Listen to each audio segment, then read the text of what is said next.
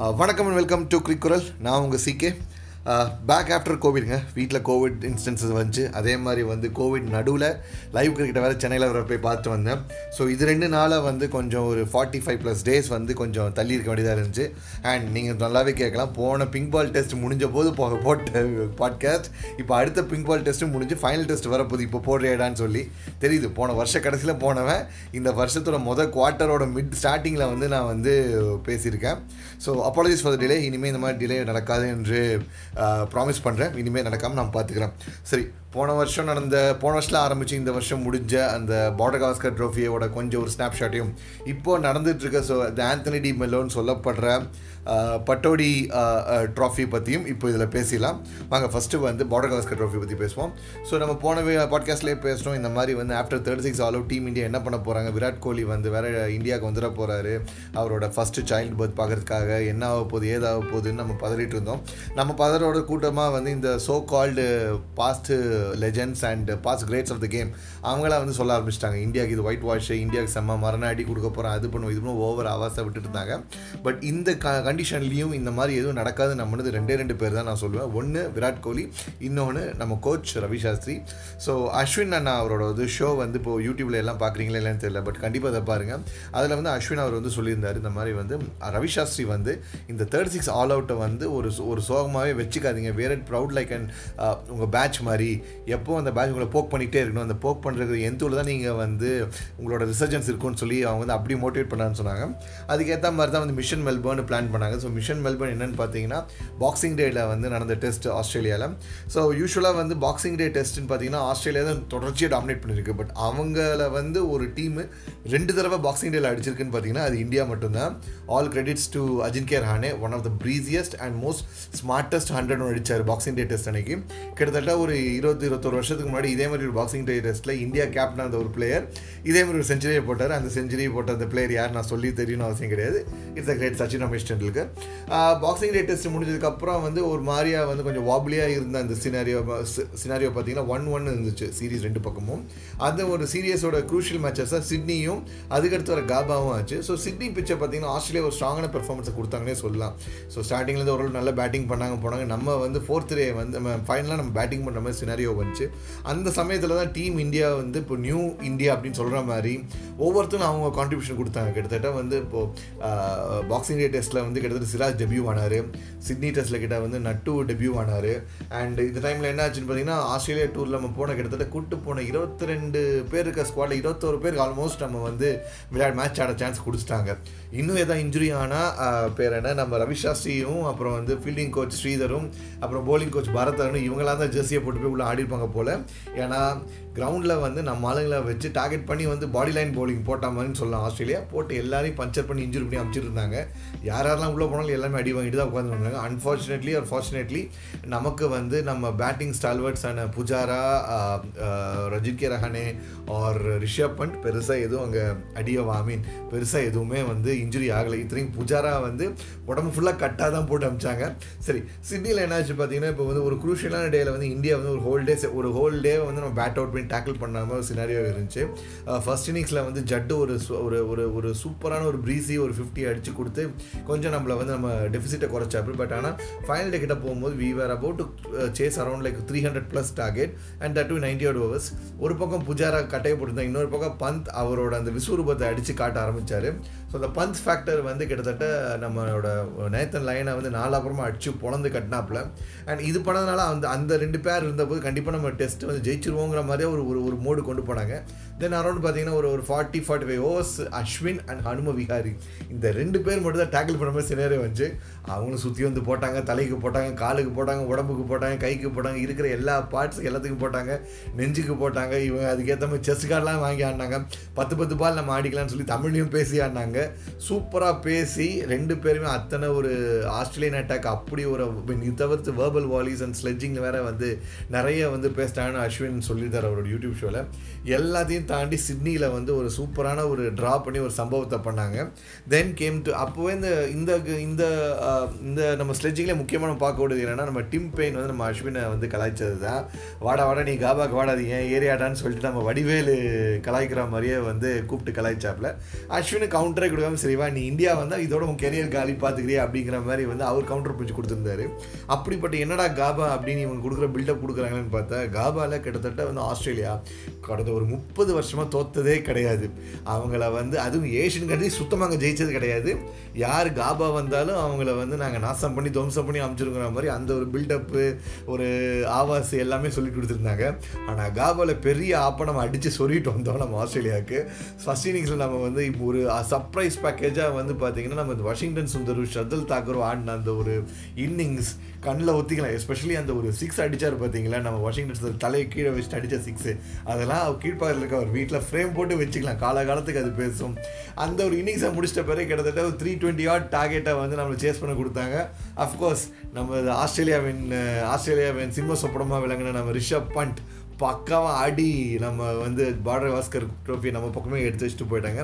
ஆக்சுவலாக last time வந்து king Kohli அவரை போய் வந்து ஜெயிச்சுட்டு வந்தபோது ஆஸ்திரேலியா டவுனர் ஜெயிச்சுட்டு வந்தபோது என்ன ஆவாஸ் விட்டாங்கன்னா வந்து இது வந்து வானர் இல்லாத டீமு ஸ்மித் இல்லாத டீமு நாங்கள் அவங்க இல்லை நாங்கள் இவங்க இல்லை நாங்கள் அப்படி நாங்கள் இப்படி அப்படின்னு அவ்வளவு பேச்சு பேசிட்டாங்க அண்ட் ஃபஸ்ட்டு டெஸ்ட் நம்ம தேர்ட் சீசன் சொன்ன உடனே அந்த பேச்சு இன்னும் அதிகமாக தான் ஆச்சு. பட் எல்லாத்துக்கும் ஒரு பதிலடி கொடுக்குற விதமாக நம்ம ஃபர்ஸ்ட் லெவல் டீம் கூட இல்லை we we one with our second level team captain Kohli வந்து இந்தியா வந்தாச்சு. முகமது ஷமி ஜஸ்பிரீத் பும்ரா ரெண்டு பேருமே இன்ஜர்டு ஃபைனல் டெஸ்ட் ஆட போனபோது இந்தியாவோட ஏ ஸ்பின்னர்ஸ் ஆன ரவிச்சந்திரன் ஸ்பின் ரவீந்திர ஜடேஜா ரெண்டு பேருமே இன்ஜர்டு தென் இதுக்குள்ள வந்து பார்த்தீங்கன்னா இன்னும் நிறைய வந்து பேர் என்ன புத்தம் புது பசங்களான வந்து சுப்மன் கில் தான் உள்ள ஆடி இருந்தார். அண்ட் லாஸ்ட் டைம் மாதிரி புஜாராக்கு இந்த மாதிரி ஒரு ஒரு பெரிய டாமினேட்டடான சீரீஸ் கிடையாது இந்த மாதிரி. பட் இருந்தாலும் அவர் ஒரு பக்கம் இன்னிங்ஸ் ஆடினார். Ajinkya Rahane was out of form அந்த அவரும் ஒரு குரூஷியல் இன்னிங்ஸ் ஆடினார். இப்படி எல்லாருமே இங்கே இப்ஸ் அண்ட் பட்ஸ் அங்கே எங்கே அங்கே இங்கே அங்கேன்னு சொல்லிட்டு எல்லாரோட ஒரு கான்ட்ரிபியூஷனாக போனது. டீம் பார்த்தீங்கன்னா கிட்டத்தட்ட இந்தியா ஏ டீம் கூட நம்ம சொல்லலாம்.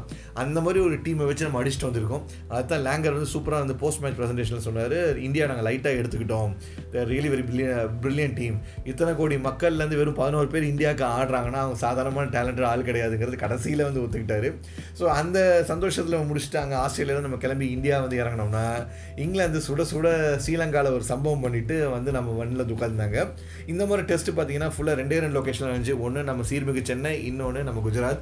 ஸோ சீர்மிகு சென்னையில் ரெண்டு டெஸ்ட்டு போட்டிருந்தாங்க. ரெண்டு டெஸ்ட்டு போட்டபோது ஃபஸ்ட்டு ஆடின ஒரு டெஸ்ட் வந்து கிட்டத்தட்ட இந்தியா அந்த ஒரு ஆஸ்திரேலியா ஹேங் ஓவரில் தான் இருந்தாங்கன்னு சொல்லணும். கிட்டத்தட்ட பழைய எம்ஜிஆர் ரஜினி படத்தில் வர முதல்ல நீ நடி அடி அப்புறம் தான் திருப்பி ஒன்று அடிப்பேன்னு நம்ம அந்த ஹீரோக்கள் சொல்கிற மாதிரி. முதல் டெஸ்ட்டில் வந்து நம்மளால ஒரு கொஞ்சம் ஸ்லாப்பியாக தான் இருந்தாங்கன்னு சொல்லணும். ஆனால் இங்கிலாந்து அப்படி கிடையாது. இங்கிலாந்து வந்து இப்போ ஜோ ரூட் பார்த்தீங்கன்னா சுட சுட அந்த அரை மணி நேரம் ட்ராவல் டைமில் இருக்க ஸ்ரீலங்காவுக்கும் சென்னைக்கும்னு சென்னைக்கும் சொல்லுவாங்க. அந்த ட்ராவல் டைமில் அந்த ஃபார்மையும் அப்படியே கொண்டு வந்திருந்தாரு. சூப்பரான ப்ரீஸியான ஒரு செஞ்சுரியை அடித்தார் சாதா செஞ்சுரி டபுள் செஞ்சுரி அடித்தார் எஸ்பெஷலி அவர் டூ ஹண்ட்ரடை வந்து அந்த சிக்ஸ் வச்சு அடிச்ச அடித்த சீன்ஸ்லாம் வந்து மாஸ்டர் ஸ்ட்ரோக் அந்த மேட்ச்சுக்கே வந்து க்ரௌடை உள்ளே விட்டுருந்தோன்னா அந்த சீனுக்கெலாம் வந்து பயங்கரமாக வந்து விசில் பறந்துருக்கும் அந்த மேட்ச்சில் அது கூட வந்து நம்ம இங்கிலாண்டோட மோஸ்ட் ட்ரெஷர்டு பிளேயர் அவங்களுக்கு வேர்ல்டு கப் இந்த எலுசி வேர்ல்டு கப் வாங்கி கொடுத்த பிளேயர் ஆஷஸை வந்து நம்ம காப்பாற்றின அந்த த பென் ஸ்டோக்ஸ் அவரோட ஒரு குரூஷியல் இன்னிங்ஸை ரன் ரேட் ஆக்சைட் பண்ண இன்னிங்ஸும் ஹெல்ப் பண்ணுச்சு. இதனால வந்து அவங்க ஒரு பெரிய ஸ்கோருக்கு போனாங்க. Five hundred plus five fifty plus score போனாங்க. நம்ம கேட்சப் பண்ணி ஃபஸ்ட் இன்னிங்ஸில் வந்து ஆல்மோஸ்ட் ஒரு ஃபாலோ ஆன் கிட்டத்தட்ட ஃபாலோ ஆன் நமக்கு தரல. அவ்வளோதான் அந்த ஒரு ஸ்கோரில் தான் ஃபஸ்ட் இன்னிங்ஸை முடித்தோம் தென் செகண்ட் இன்னிங்ஸில் வந்து அவங்க ஆஸ் யூஷுவல் நம்ம சென்னை பிச்சில் வந்து ஒன்றும் பெருசாக பண்ண முடியல. ஆல் அவுட் ஆனாங்க. இரநூறுக்கு கம்மியாக ஆல் அவுட் ஆனாங்க. நமக்கு ஒரு நானூற்றி இருபது ரன் டார்கெட் கொடுத்தாங்க. அண்ட் எங்கே நம்ம ஆளுங்க ஆஸ்திரேலியாவில் பண்ண ஹீரோயிக்ஸ் திருப்பி இங்கே பண்ணுவாங்கன்னு நம்ம நம்பிட்டு இருந்தோம் போத மாதிரி நம்மளோட சுப்மன் கில்லும் விராட் கோலி இன்னிங்ஸும் நல்லாவே பேக்கப் ஆகிட்டு பேக்கப்பாக ஒரு ஒரு பேச்சப்பாக வச்சுருந்து அந்த அந்த பார்ட்னர்ஷிப் வந்து ஓரளவு மேட்ச் நம்ம பக்கம் இருந்துச்சுன்னு சொல்லிட்டு இருக்கலாம் பட் அந்த ஒரு கனவுல தான் மண்ணலி போட்டார் நம்ம ஐ மீன் நம்ம ஜிம்மி ஆண்டர்சன். மனுஷன் ஸ்பின் பிச்சு மட்டுமே ஒர்க் ஆகக்கூடிய சேப்பாக்கில் ரெண்டு பால் அதுவும் சூப்பர் யாக்கர் சொல்லி வச்ச மாதிரி ரீப்ளே போடுற மாதிரி அடுத்தடுத்து போட்டு ஃபிஃப்டி அடித்த கில்லையும் அதுக்கடுத்து வந்து உள்ளே வந்து அஜின்கே ரஹானேவும் காலி பண்ணி பெவிலியன் காமிச்சார்.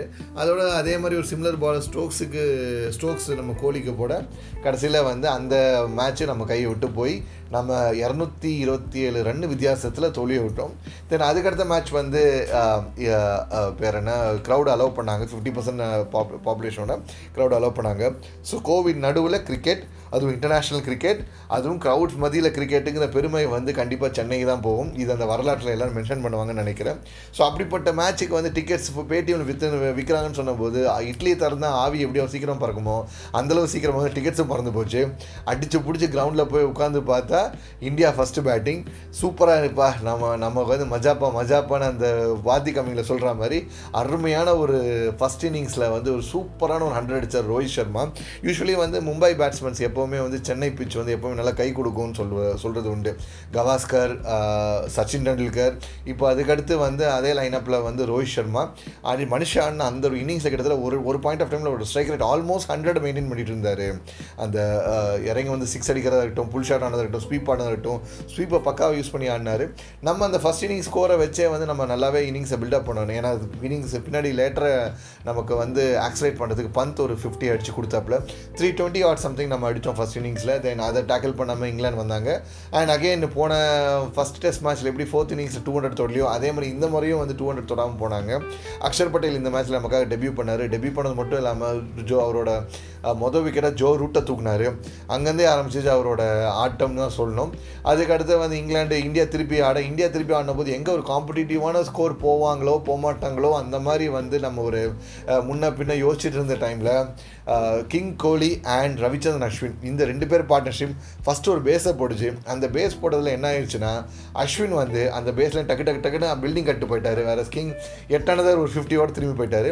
கடைசியாக கிட்டத்தட்ட அவர் பேட்லேருந்து அடித்த இன்டர்நேஷனல் செஞ்சுரி பார்த்தீங்கன்னா கிட்டத்தட்ட நானூற்றி ஐம்பது நாட்களுக்கு மேலேன்னு ஒரு ஸ்டாட்ஸ் வந்து சொல்லுது.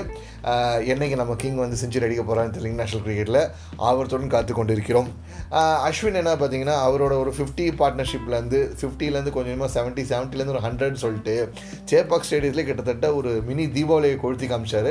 அதுவும் அந்த ஒரு ஆக்சிடென்ட் பண்ணுறதுக்கு ரெண்டு சிக்ஸ் அடிச்சா இருக்கட்டும் சரி. இல்லை செஞ்சுரி அடிக்க இறங்கி வந்து டாப் ஏஜ் பட்டு பின்னாடி வந்து ஃபோர் போனதாலும் சரி அஸ்வினுக்கு பின்னாடியே ஃபுல்லாகவே சேப்பாக் பக்கவளமாக இருந்துச்சு. கிட்டத்தட்ட அவர் கிரிக்கெட்டை ஆரம்பித்த ஆட ஆட ஆரம்பித்த கிரவுண்டில் ஃபைஃபர் எடுத்திருக்கிறாரு மேன் ஆஃப் த மேட்ச் வாங்கியிருக்கிறாரு. ஆனால் இந்த எலூசிவ் டெஸ்ட் செஞ்சுரிங்கிறது கிடைக்காது அவ்வளோ சீக்கிரமாக கிடைக்காது. பட் அது வந்து நம்ம அஸ்வின் வந்து சேப்பாக்கில் அடித்தார் அண்ட் அடித்தது மட்டும் இல்லாமல் இங்கிலாந்து வந்து தொடவே முடியாத ஒரு டார்கெட்டை செட் பண்ணி முடிச்சுட்டு போனார். தேங்க்ஸ் டு சிராஜோட அந்த கடைசி நேரத்தில் ரெண்டு சிக்ஸ் ஆல்சோ அவர் செலிப்ரேட் பண்ணது பார்த்தீங்கன்னா கிட்டத்தட்ட வந்து அஸ்வின் செலிப்ரேட் பண்ண அஸ்வின் செஞ்சுரி அடித்தார் சிராஜ் செஞ்சுரி அடித்தாருன்னு தெரியாது. அந்த மாதிரி ஒரு ஜாய்ஃபுல் மூமெண்ட்டை வந்து சிராஜ் வந்து காமிச்சிருந்தார். ஏன்னா ஆஸ் யூஷுவல் செகண்ட் ஃபோர்த்து அவனுங்க இங்கிலாந்து நம்ம ஃபோர்த் இன்னிங்ஸ் ஆட கூப்பிட்ட போது எப்படி நம்ம வந்து போன கடந்த ரெண்டு இன்னிங்ஸ் இங்கிலாண்டை சுருட்டோமோ இந்த முறை அதே மாதிரி இடத்துல சுருட்டணும் என்ன இந்த முறை வந்து குல்தீப் யாதவ் அவர் பங்குக்கு விக்கெட் எடுத்தார். ஆல்சோ வந்து இப்போ என்ன அக்ஷர் பட்டேல் இன்னொரு ஃபைவ் ஃபைபரை எடுத்து ஆரம்பித்தார் இப்படியாக்கா வந்து நம்ம வந்து இப்போ ஃபஸ்ட்டு ஃபைபரை எடுத்து நம்ம வந்து சேப்பாக்கில் வந்து இரநூத்தி எழுபது ரன் நான் முன்னாடி அடிச்சேன். நான் முன்ன முந்நூற்றி பதினேழு ரனில் அடிக்கிறான் பாருன்னு சொல்லி இந்தியா திருப்பி அடிச்சிட்டு வந்துச்சு. அஃப்கோர்ஸ் இதை பண்ணிட்டதுக்கப்புறம் நம்ம இந்த சோ கால்டு கிரிக்கெட் பண்டேட்ஸ் அந்த பழைய லெஜெண்ட்ஸ் கிரேட்ஸ் எல்லாமே வந்து இந்த பிச்சு புவர் இந்த பிச்சு மோசம் அது இது நொட்ட சொல்ல ஆரம்பிச்சிட்டாங்க. ஊரில் ஒரு பழமொழி சொல்லுவாங்க ஆட தெரியாதவன் தெரு கோணம் மேடை கோணன்னு சொன்னான் நம்ம. அந்த மாதிரிங்கிற மாதிரி அவங்களும் புலம்பிட்டு தான் இருந்தாங்க. இது வரைக்கும் ஃபஸ்ட்டு டெஸ்ட் ஜெயிச்ச போது குதூகலமாக வந்து ஹிந்தியெல்லாம் ட்வீட் போட்ட கெவின் பீட்டர்சன் அடுத்த டெஸ்ட் தோத்தவொடனே வந்து நீங்கள் எங்கள் பி டீம் அடிச்சிங்க ஆண்டர்சன் இல்லை அப்படி இல்லை இப்படி சொல்லிட்டு கொஞ்சம் ஆவாசை விட்டார். எனக்கு தெரியல பி டீமில் தான் வந்து ஜோ ரூட்லாம் ஆடுவாங்களோ என்னவோ. ஸோ இந்த மாதிரி கலாபுரம் ஆன்ஃபீல்ட் ஆஃப் ஃபீல்ட் இருந்துட்டு இருக்கும் போது ஸ்ட்ரைட்டாக நமக்கு வந்து வந்து அடுத்த டெஸ்ட்டு போன இடம் வந்து பார்த்திங்கன்னா Namo stadium alias the Motera stadium Sardarji Vallabhbhai Patel stadium காம்ப்ளெக்ஸ்னு வச்சுருந்த இடத்துல ஒரு புது ஸ்டேடியத்தை உலக வேர்ல்ட்ஸ் லார்ஜஸ்ட் ஸ்டேடியத்தை கட்டி விட்டு அந்த கட்டுற ஸ்டேடியத்துக்கு ஒரு பக்கம் அதானி என்று இன்னொரு பக்கம் ரிலையன்ஸ் என்று பேரை வச்சுட்டு அந்த ஸ்டேடியமை வந்து நமோ ஐ மீன் நரேந்திர மோடி ஸ்டேடியம்னு ரீக்ரிஸ்டைன் பண்ணாங்க. கிட்டத்தட்ட வந்து இதுலேயும் கிட்ட ஆல்மோஸ்ட் ஃபிஃப்டி பர்சன்ட் பாப்புலேஷனோட தான் உள்ளே வந்துச்சு நம்ம டெஸ்ட் க்ரௌடு ஆனால் இதில் என்ன பியூட்டினா after thirty six all out அடிலையில் வாங்கினதுக்கப்புறம் அடுத்த பிங்க் டெஸ்ட் அகமதாபாத்தில் நம்ம ஆடுறோம் போகிறோம் வரோம்.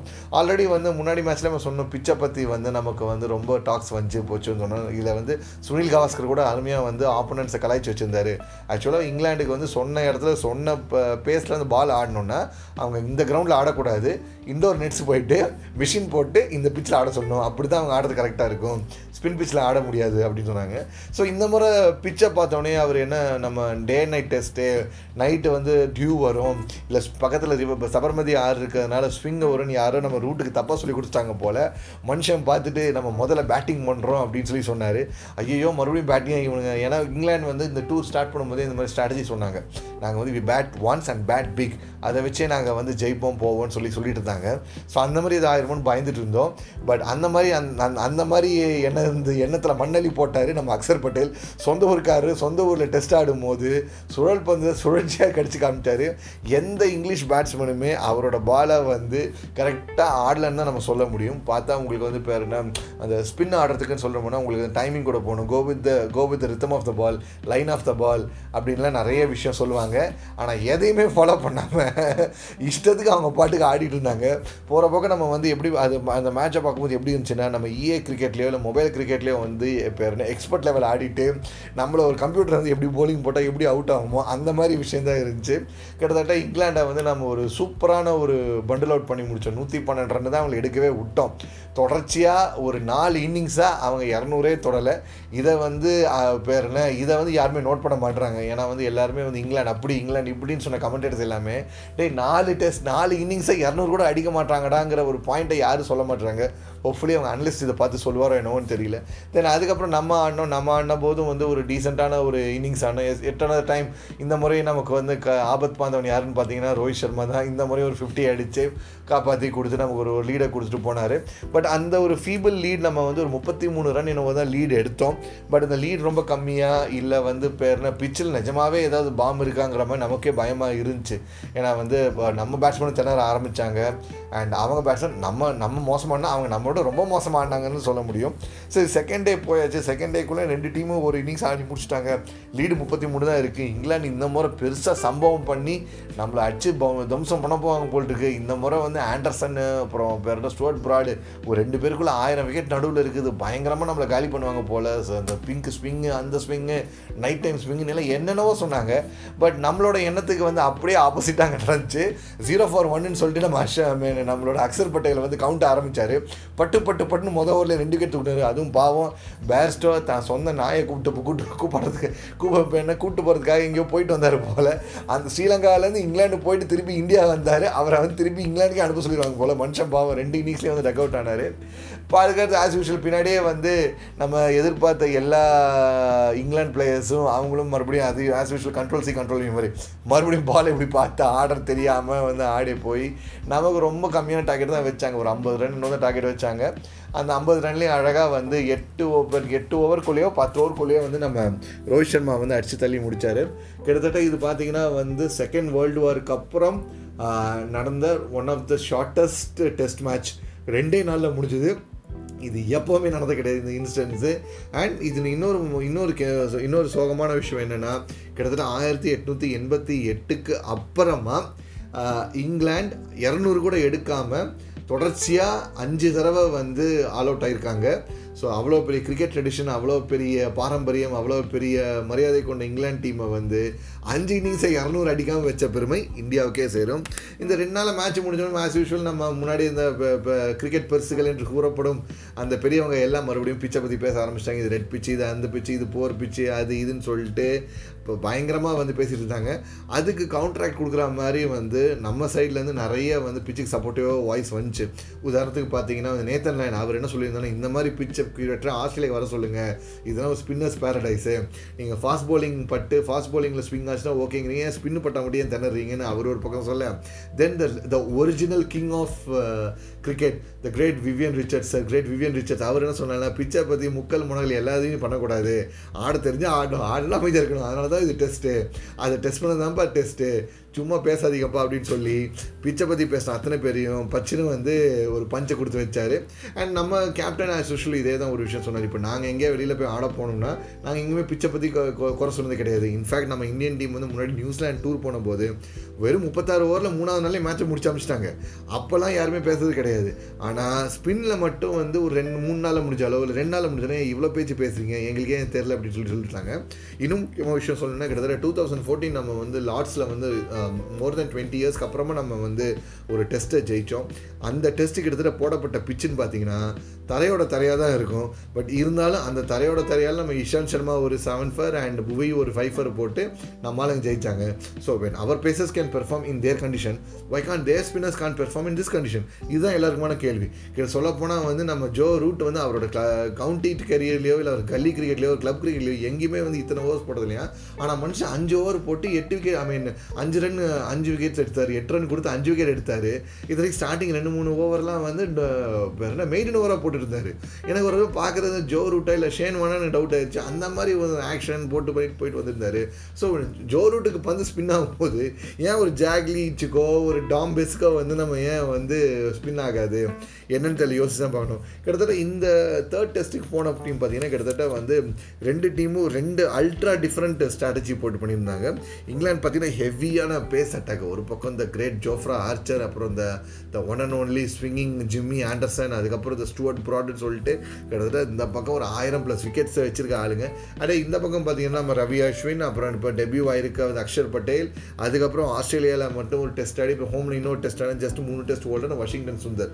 So wickets count பார்த்தீங்கன்னா அந்த சைடு தான் ஹெவியாக பேலன்ஸாக மீன். அந்த சைடு தான் வந்து ஃபிசிக்கல் பேலன்ஸ் அந்த பக்கம் தான் வந்து பயங்கரமாக இருந்துச்சு. ஆனால் ஸ்பின் எக்ஸ்பர்டீஸ் அண்ட் நாலேஜ்னு பார்த்தீங்கன்னா இந்த பக்கம் தான் இருந்துச்சு. எஸ்பெஷலி அக்ஷர் ஒன்றுமே மனுஷன் பண்ணல. கன்சிஸ்டண்ட்டாக ஒரே லைனில் ஒரே பேஸில் ஒரே ஆங்கிளில் தான் பாலை குத்திக்கிட்டே இருந்தார். அந்த ஆனால் அந்த போடுற ஒவ்வொரு ஒரே பாலை கூட அவங்க அடிக்க முடியல. அவர் ஸ்பெஷல் பால் போட்டு தான் விக்கெட்னு அவசியம் இல்லை. ஸ்ட்ரெயிட் பால் போட்டு மனுஷன் விக்கெட் எடுத்துருந்தார் இது இந்த ஒரு இன்னபிலிட்டியை வந்து அவங்க ஒத்துக்க மாட்டுறாங்க நம்ம பக்கம் தப்புன்னு சொல்லி சொல்லிட்டு இருக்காங்க. அஃப்கோர்ஸ் இப்போ வந்து இப்போ வேர்ல்டு டெஸ்ட் சாம்பியன்ஷிப்பான ஃபைனலிஸ்ட் யாரானுங்கிற முடிவு பண்ணுற நிலைமை வந்து ஆல்மோஸ்ட் குரூஷியல் நிலைமையாக போயிடுச்சு. இப்போ இந்தியா வந்து கடைசி டெஸ்ட்டை ஜெயிக்கணும் இல்லை ட்ரா பண்ணணும். அப்படி ஜெயிச்சா இந்தியா உள்ள அவர் இப்போ இங்கிலாந்து ஜெயிச்சதுன்னா நீங்கள் வந்து இப்போ யாருமே இல்லாத வீட்டுக்கு நான் உள்ளே போகிறேன்னு சொல்லிட்டு வேணா உடச்சிட்டு உள்ளே போகிற திருட மாதிரி ஆஸ்திரேலியாவிலேருந்து டீம் வந்து ஆஸ்திரேலியா போய் அங்கே ஃபைனல்ஸ் ஆடும். ஸோ என்ன நடக்க போகுது ஏது நடக்க போகுதுன்னு தெரியல. இந்த பிச் மேட்ச்க்கான பாயிண்ட்ஸ் குறைப்பாங்களா? இல்லை கிரிப் பண்ணுறதுனால மேட்ச்சை வந்து அன்டீம் ஃபேர்னு சொல்லுவாங்களா? என்ன சொல்லுவாங்க எது சொல்லுவாங்க இது வரைக்கும் அந்த மாதிரி நியூஸ் எதுவும் வரல. ஹோப்ஃபுல்லி இந்தியன் கிரிக்கெட் போர்டு அந்த மாதிரி எதுவும் நடக்க விடாமல் பார்த்துக்கோன்னு நினைக்கிறேன். ஸோ நாளைக்கு நம்மளோட ஃபைனல் டெஸ்ட் நடக்க போகுது. அண்ட் நாளைக்கு the usual red ball test and இந்த டெஸ்ட்டில் வந்து ஜஸ்பிரீத் பும்ரா வீட்டுக்கு அனுப்பிச்சிட்டாங்க ஸோ இது அமிச்சபோது தெரிஞ்சிச்சு அவங்க எதை மனசில் வச்சுட்டு அமிச்சிருக்காங்கன்னு இல்லை. பிச்சு எப்படி திரும்ப போகுது எப்படி பறக்க போகுதுன்னு தெரில ஸோ நாளைக்கு இது கொண்டு போய் பேட்டில் ஆஃப் ஸ்பின்னர்ஸ் தான் இருக்குமா? இல்லை ஃபுல்லாக பேட்டில் ஆஃப் பேட்ஸ்மனாக இருக்குமான்னு தெரியல. Let's hopefully wait and watch for that and இந்த ஒரு கலபரத்துக்கு நடுவில் இந்த டெஸ்ட் மேட்ச் இந்த இந்த சினாரியோஸ்லாம் நடுவில் ஐபிஎல் ஆப்ஷன் வேறு நடந்துச்சு. சர்ப்ரைஸ் பிக்ஸ் நிறைய எடுத்தாங்க. அண்ட் வந்து பேர் எக்ஸ்பெக்டட் பிக்ஸும் நிறையவே இருந்துச்சு. Uh, உதாரணத்துக்கு சொல்ல போனால் uh, சென்னை டெஸ்ட்டில் டீம் தோற்று போய் அச்சின் அப்படின்னு தெரிஞ்சு கடைசியில் ஒரு ஒரு ஒரு ருத்ர தாண்டவமான இன்னிங்ஸ் ஆடின மொயின் அலியை வந்து uh, Chennai Super Kings pick up பண்ணியிருக்காங்க அண்ட் போன ரெண்டு சீசனாக வந்து வேற ஒரு டீமுக்கு ஆடிட்டு இருந்த கிருஷ்ணப்பா கௌதமம் வந்து அதே சென்னை சூப்பர் கிங்ஸ் ஒரு மேசிவ் அமௌண்ட் கொடுத்து எடுத்திருக்காங்க. போன ரெ போன ஐபிஎல்லில் ஒரு சிக்ஸு கூட அடிக்காத அந்த பிக் ஷோங்கிற மேக்ஸ்வெல்லை வந்து ஆர்சிபி எடுத்திருக்காங்க. இந்த மாதிரி ஒரு interesting and surprise and shocking பிக்ஸ்லாம் இருக்குது ஸோ இதை பற்றி அனாலிசிஸ் இன்னும் வரக்கூடிய நாட்களில் போடுவோம். ஃபஸ்ட் நேஷனல் மேட்சை பார்ப்போம். அடுத்து இந்த மேட்ச் பற்றி பார்ப்போம். ஸோ இத்துடன் நான் என்னுடைய பாட்காஸ்ட்டை முடித்துக்கொள்கிறேன் இனிமேல் இந்த மாதிரி எதுவுமே டிலே வராதுங்கிற ஒரு அஷூரன்ஸை கொடுத்துட்டு இனி இன்னும் நிறைய நாட்களில் நிறைய கிரிக்கெட் வருது. நிறைய நிறைய பற்றி பேசுவோம். நிறைய ஸ்டாட்ஸை பற்றி பேசுவோம். நிறைய ஃபேக்ஸை as well. Uh, before finishing off, I'd like to extend my thanks to CricBus, CricInfo, Sheba Salam. Thank you, one and all.